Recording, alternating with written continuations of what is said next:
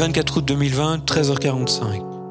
Trois fromages souhaite voir la photo de son profil Facebook, celle aux fleurs collées à même la peau. Il préfère celle de la petite sirène.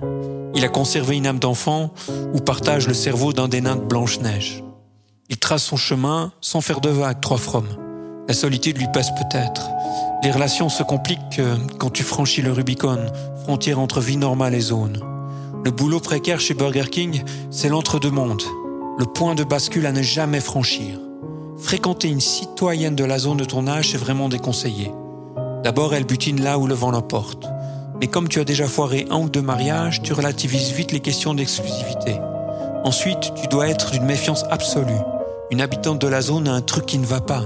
Ça peut t'exploser à la gueule sans prévenir, genre loup-garou ou Walking Dead.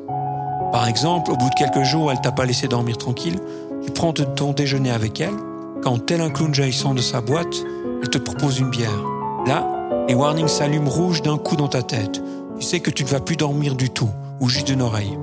Va falloir se mettre fréquemment en mode gestion de crise. Oui, les femmes de la zone, je vous déconseille vraiment.